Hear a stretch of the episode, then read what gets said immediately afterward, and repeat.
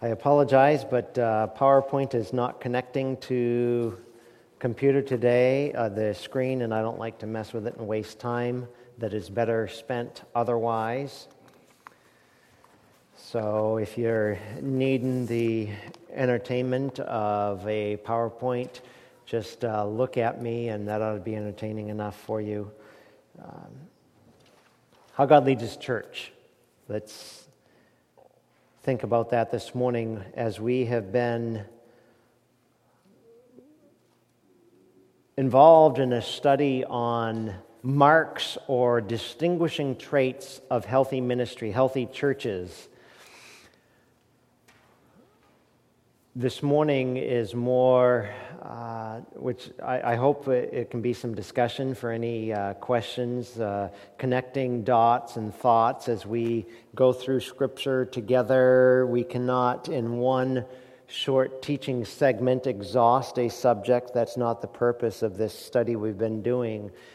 But we're just bullet pointing what are these distinguishing marks of what makes up healthy ministries, that we as a church might excel still more, and that we might even come, al- come along others as we encourage family and friends elsewhere at what they need to be looking for in uh, biblical ministries.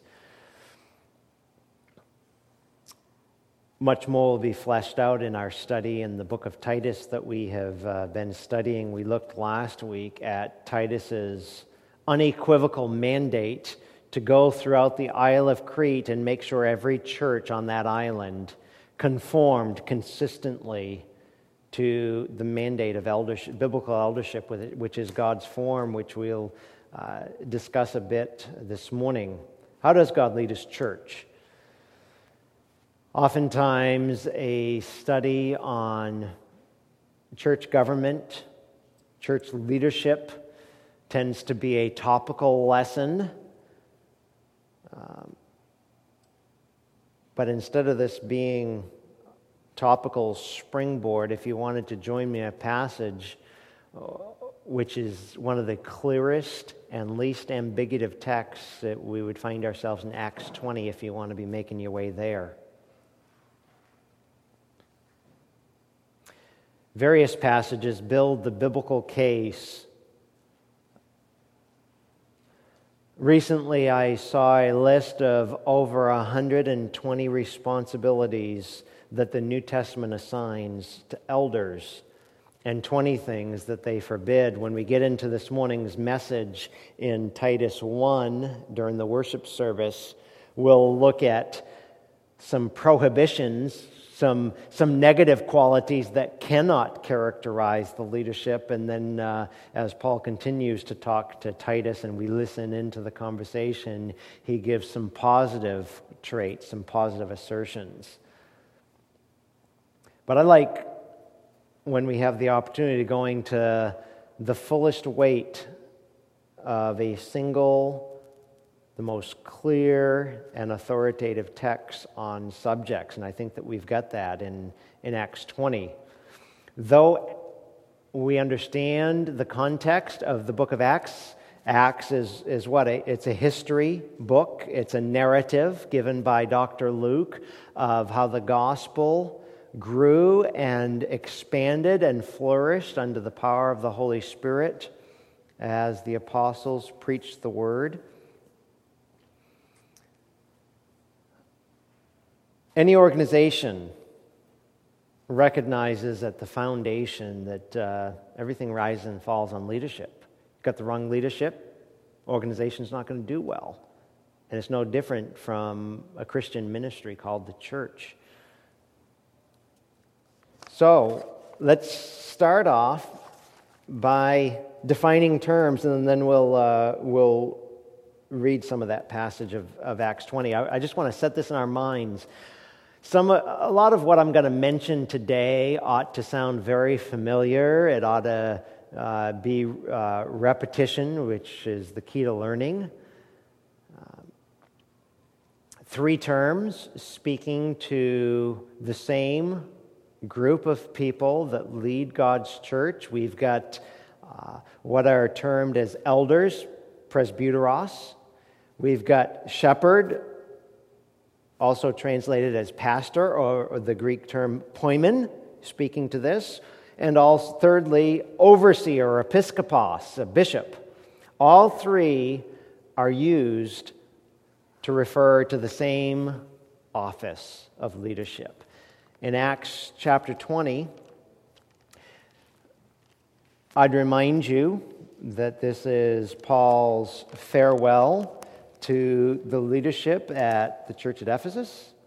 And in Acts 20, we'll begin in verse number 17. Acts 20, verse 17. From Miletus, he sent to Ephesus, called to him the elders of the church. So, so he, he, it's like he opens his arms to the, the brothers there and welcomes them uh, around him. And when they come to him, he said to them, You yourselves know from the first day that I set foot in Asia how I was with you the whole time, serving the Lord with all humility, with tears, with trials which came upon me through the plots of the Jews, how I didn't shrink from declaring to you everything that was profitable and teaching you publicly from house to house, solemnly testifying to both Jews and Greeks of repentance toward God, faith in our Lord Jesus Christ and now, behold, bound by the Spirit, I'm on my way to Jerusalem, not knowing what will happen to me there, except that the Holy Spirit solemnly testifies to me in every city, saying, Bonds and afflictions await me. But I don't consider my life of any account as dear to myself, so that I may finish my course in the ministry which I received from the Lord Jesus to testify solemnly of the gospel of the grace of God. So, so he led by example of what they were to do He said, uh, I don't shrink from declaring to you the whole purpose of God, verse 27. And the, notice his challenge, verse 28 Be on guard for yourselves and for the flock. And I think that's an intentional order. Uh, take heed to yourself, then you take heed to the ministry. This is also in the pastorals. So he says, Be on guard for yourselves, verse 28, and for all the flock, among which the Holy Spirit has made you overseers. Stop for a moment. Who, who establishes biblical leadership in the church? The Spirit. The Holy Spirit has made you overseers to shepherd the church of God, which he purchased with his own blood. You notice the, the uh, synonym, uh, synonymous nature of those terms of overseer and shepherd. I know after my departure, savage wolves will come in among you, not sparing the flock from your own selves. Men will arise, speaking perverse things to draw away the disciples after them. So be on the alert, remembering night and day for a period of three years, I didn't cease to admonish each one. I, I mean, imagine this. You know, here, here Paul led by example, and they had him for a long time of, of mentoring. Then he, commit, he said, I commend you to God, to the word of his grace, which is able to build you up, give you an inheritance among all those who are sanctified. He continues on. But you'll notice that all, the, all three terms, presbyteros, poimen, episkopos, elder, shepherd, overseer, are used synonymously not just here, but elsewhere. Elder is one of a plurality of biblically qualified men who are joint servants that shepherd and oversee the local body of believers. You if you've, if you've been attentive to what's been going on the last several years, you would see that there is a reemphasis that hasn't been around in evangelicalism on eldership. Uh, a question was asked of Nine Marks Ministries why so many Southern Baptist churches going to eldership?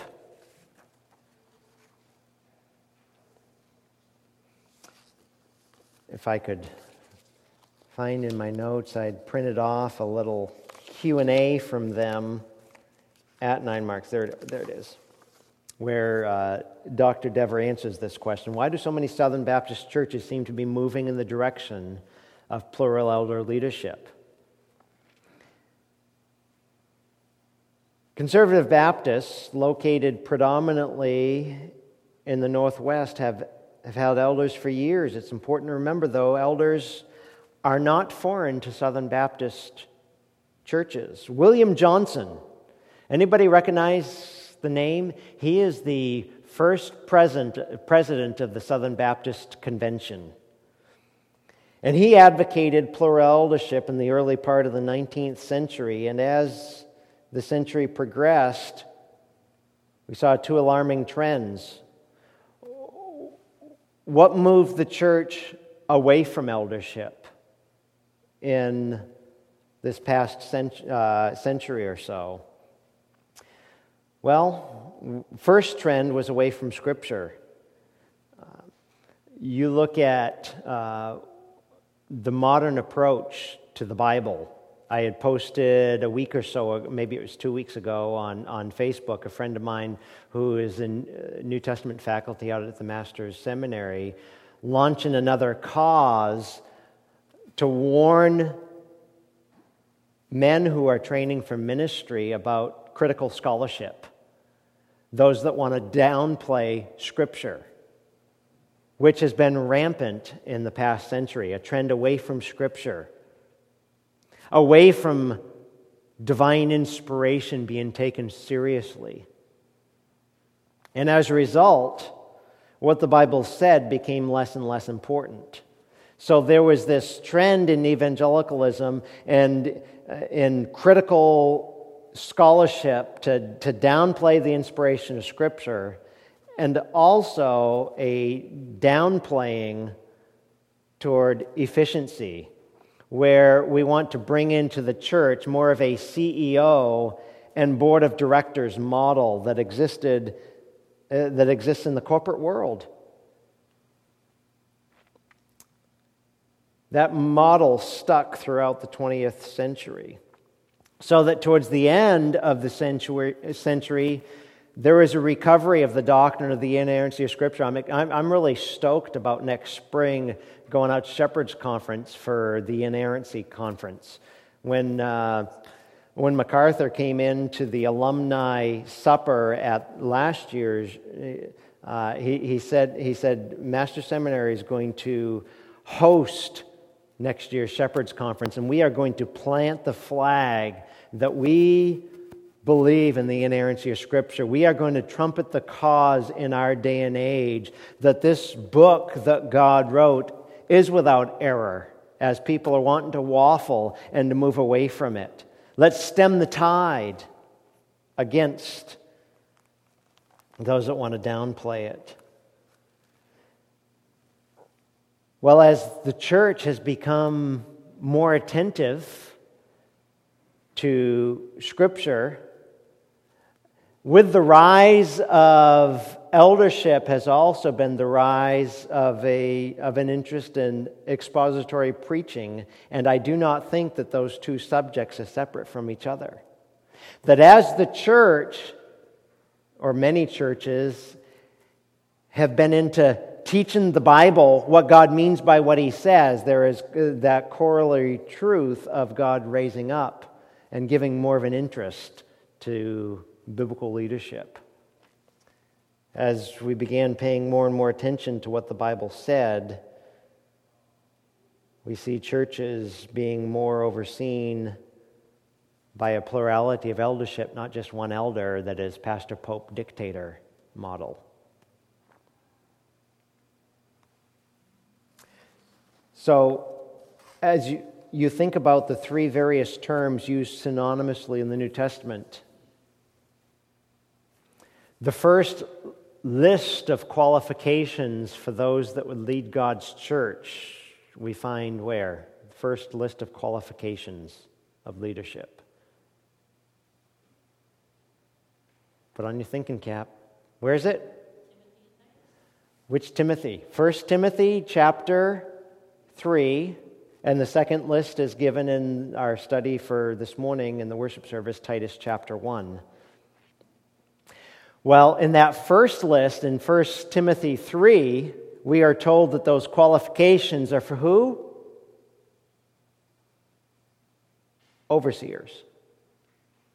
Titus 1, verse 5. What was Titus's mandate that we learned about last week? Appoint who? Elders. And so here we've got two lists with synonymous terms of overseers and elders, those who are to be above reproach. Essentially, we've got in two lists the same requirements, virtually the same requirements. What does that do in our understanding of how God leads the church and the structure and polity, church government? It does away with a hierarchical idea, that of several priests and their parishes outranked and governed by one bishop and his diocese. That's a foreign idea to the, new, uh, the uh, pastoral epistles. Pastoral epistles knows nothing of a hierarchy. When, when you use the word elder, what denomination do people, you're having a discussion with family members at Christmas coming up, and you mention elders, who are they going to think of automatically? Huh? They're going to think Presbyterian. Oh, you go to Presbyterian church. No, actually, I don't. We generally disagree with Presbyterians on some of the, the polity uh, when it comes to eldership. There's a distinction between elders, that of anybody familiar with the Presbyterian polity? You've got, you've got ruling elders and you've got teaching elders. Huh? We ought to be scratching our heads here.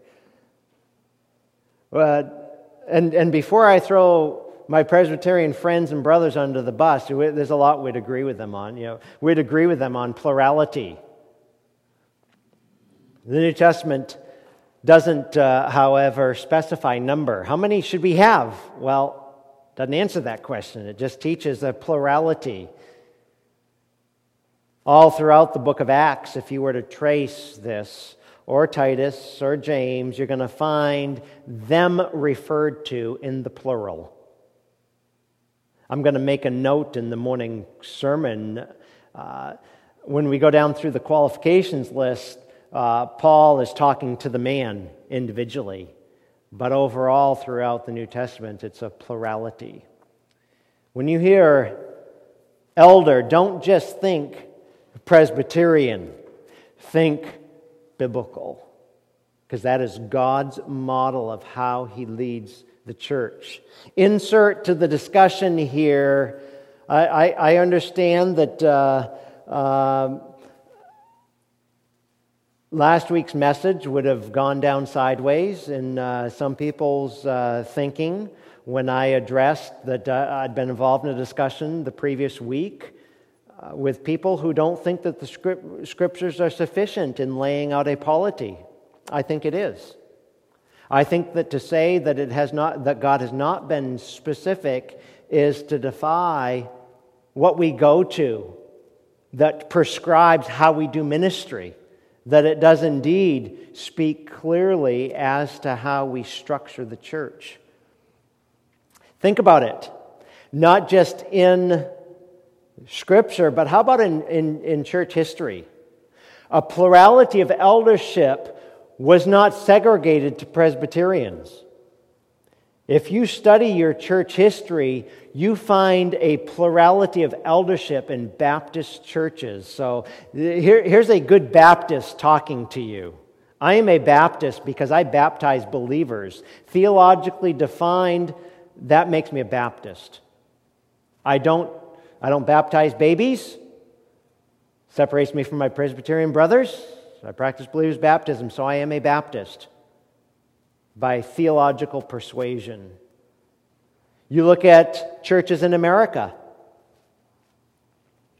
Throughout the 18th and into the 19th century, Baptist churches being overseen, ruled, and shepherded by elders, not an elder.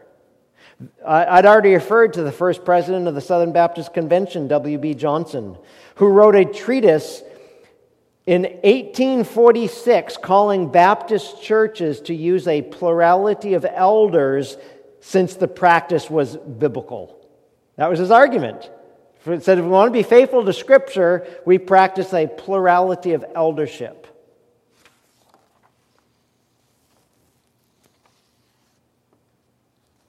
So we see Paul's example throughout his ministry.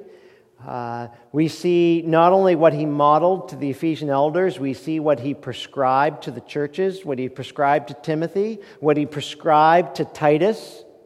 Titus, appoint elders in all these churches so that they understand that any church on Crete that does not conform to a consistent eldership is in breach of contract, is disobedient to the head of the church. So Paul was serving with humility and tears. He exercised diligence in preaching and teaching, practicing priorities, lacking in greed. And he exhorts them. Any deviation from the biblical model is to the detriment to the health and the stability of the church. Leadership is no more CEO or jockeying of position or an authority. It's a plurality, it's servant oriented, not manipulation or power hungry oriented. It is qualified. We're going to look at uh, 14 qualifications God, give, God gives to his leaders to, as they guard and teach Look at that slide that's, that uh, is intended to raise questions, reconsidering congregationalism.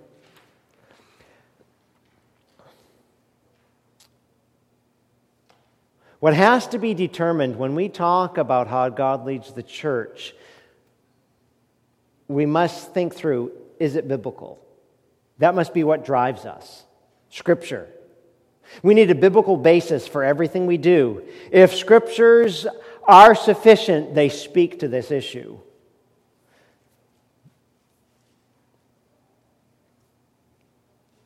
You know, the, the, the largest form of church governance entrenched in New England is congregationalism. Any congregationalist will submit to us 14 key texts in defense. Now, please, beloved, you, you know me enough to know that when I put a, a system at odds with Scripture, that there is, it's not with malicious intents in questioning motives or anything like that. It's what does the Scriptures have to say? Is it biblical? I just got my hands on a new article that uh, I, have been working on plowing down through uh, in regards to tracing the history of even the vote that comes, uh, which is uh, a hallmark of congregationalism, which uh, didn't enter in until the last 200 years of church history. But here's the twofold premise. Notice the slide twofold premise of congregationalism. Each church's faith and practice is free from decisions made by anyone other than its members. Emphasis, underscore there, members. So it rejects episcopal and representative polities in, trying to protect autonomy. The, the buck stops with us as members of the church. That's the first premise. Second is human authority in the church. I don't know if you recall or if it's when you hit the snooze button during the sermon last week. But uh, you remember me raising the question on authority. What's your authority? In congregationalism, human authority in the church lies with the entire congregation, not with elders, not with bishop, not with the pope, not with the council, not with the convention. And it is foisted as an attempt to protect the priesthood of the believer. Now, personal opinion uh, is that I, I, I, think that that's a false premise, which uh, I'd have to spend a different time uh, chasing that down and discussing it with you. But uh, you'd have to notice this next bullet point that uh, it is based on inference, not Bible study. Congregationalism uh, is based on inference in, in Scripture.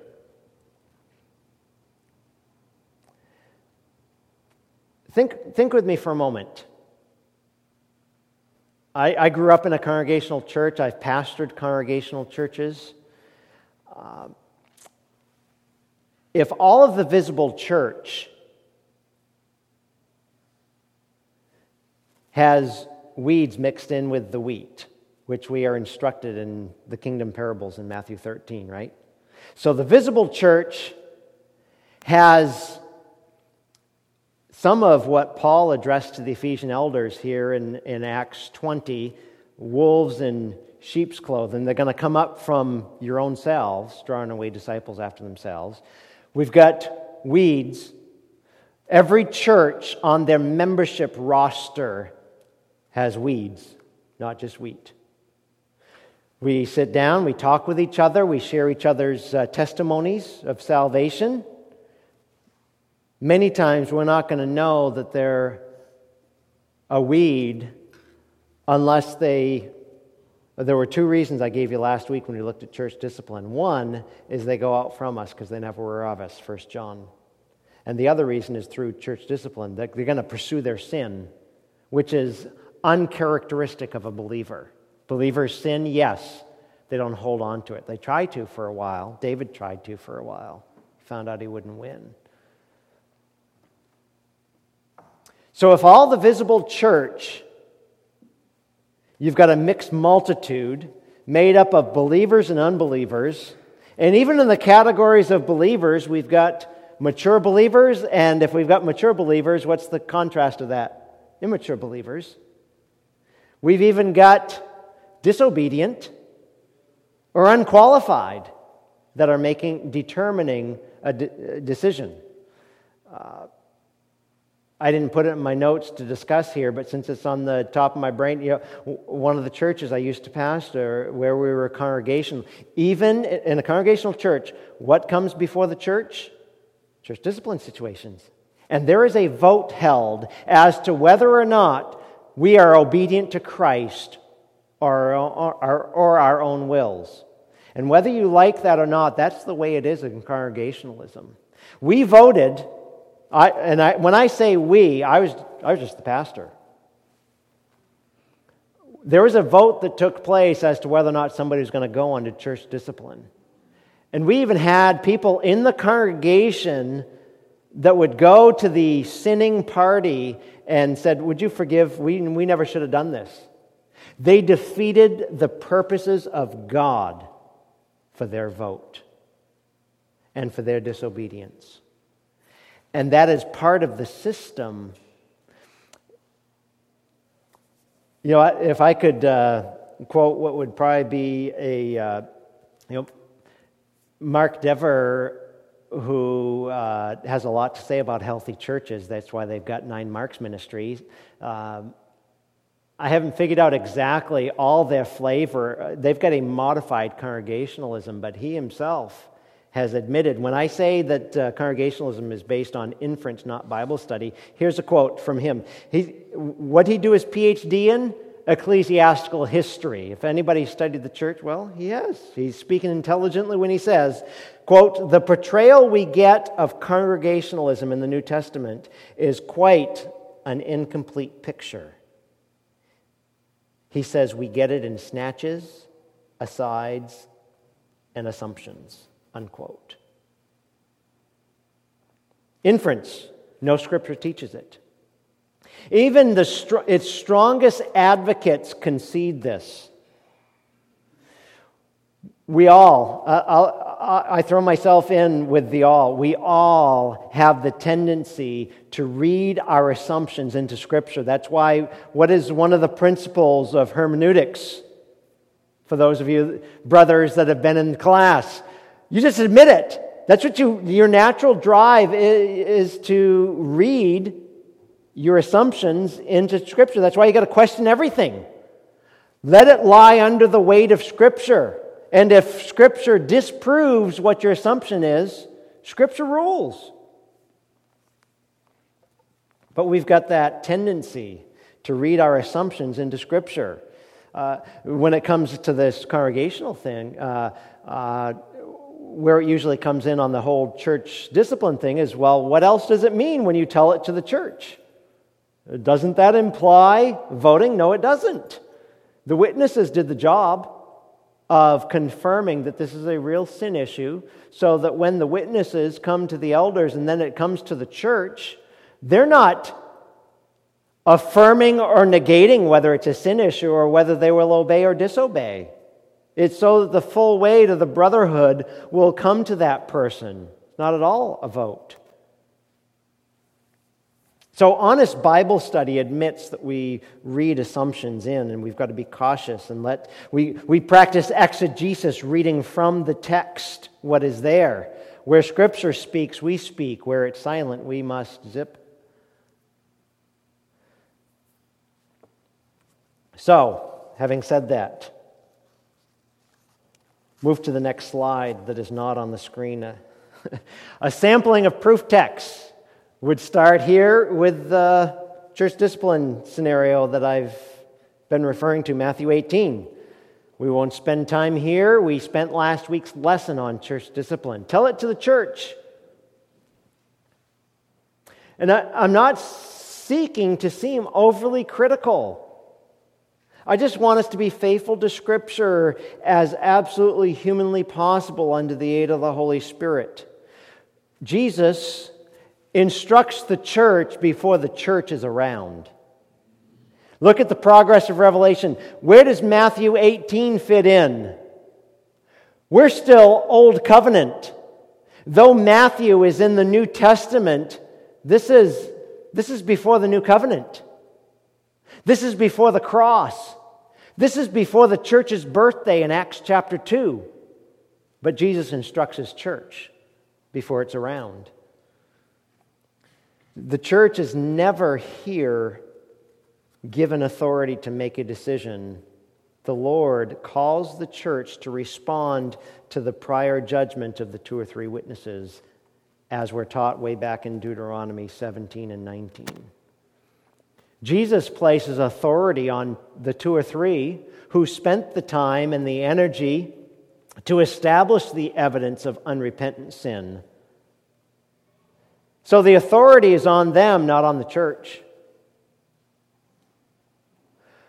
These are reliable people without malice, without prejudice, who determine the guilt of sin. They establish it. They don't necessarily have to be eyewitnesses, but they confirm the matter.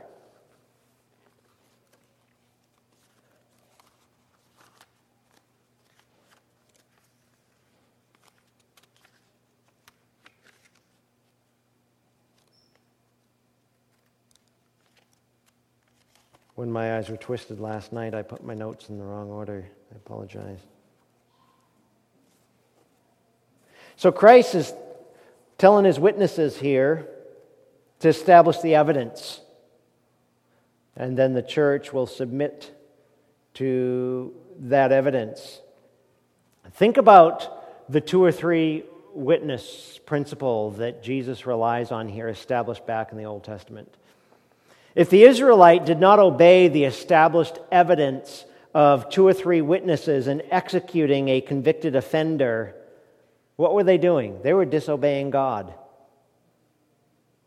Similarly, in a parallel vein, a church that refuses to confront an unrepentant member whose sin is established by two or three witnesses disobeys Christ, the head of the church. Neither Israel nor the gathered church was to make an independent decision on the credibility of the witnesses. It's already been established. Having a congregation vote on matters of sin and righteousness is a recipe for disaster, and it's a recipe that invites the chastening of God upon that local ministry that calls themselves a church under the rule of Jesus Christ. The complex weave of people's sins present intricate and thorny matters that defy a public meeting. You can't spend the time at a congregational meeting unpacking all the intricacies of why somebody is uh, going through the process of church discipline. That's what the witnesses do. The church members don't have the heart or the time to investigate such matters.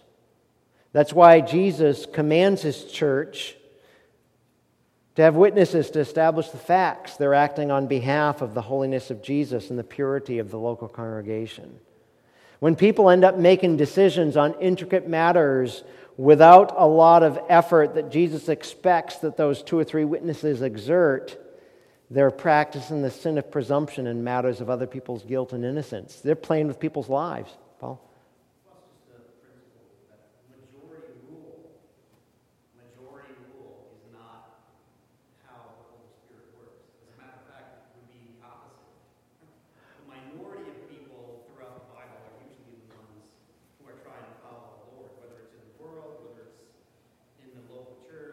Correct. So, um, so, at, so, the principle of majority doesn't make right.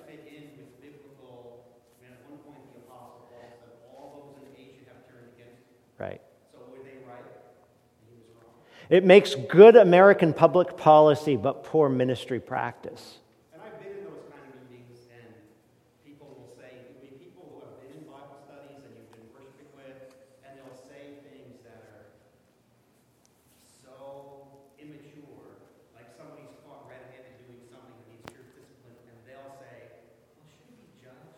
Mm-hmm. Or they'll say, I don't agree with that. Yeah. And you'll read the passage, somebody will read the passage, and they'll say, well, I don't agree with that. Well, and it's just uh, not how God operates. Correct. It's just not. If majority rule was a good thing, America would be the perfect country. But the majority of people vote how they vote. Mm-hmm. vote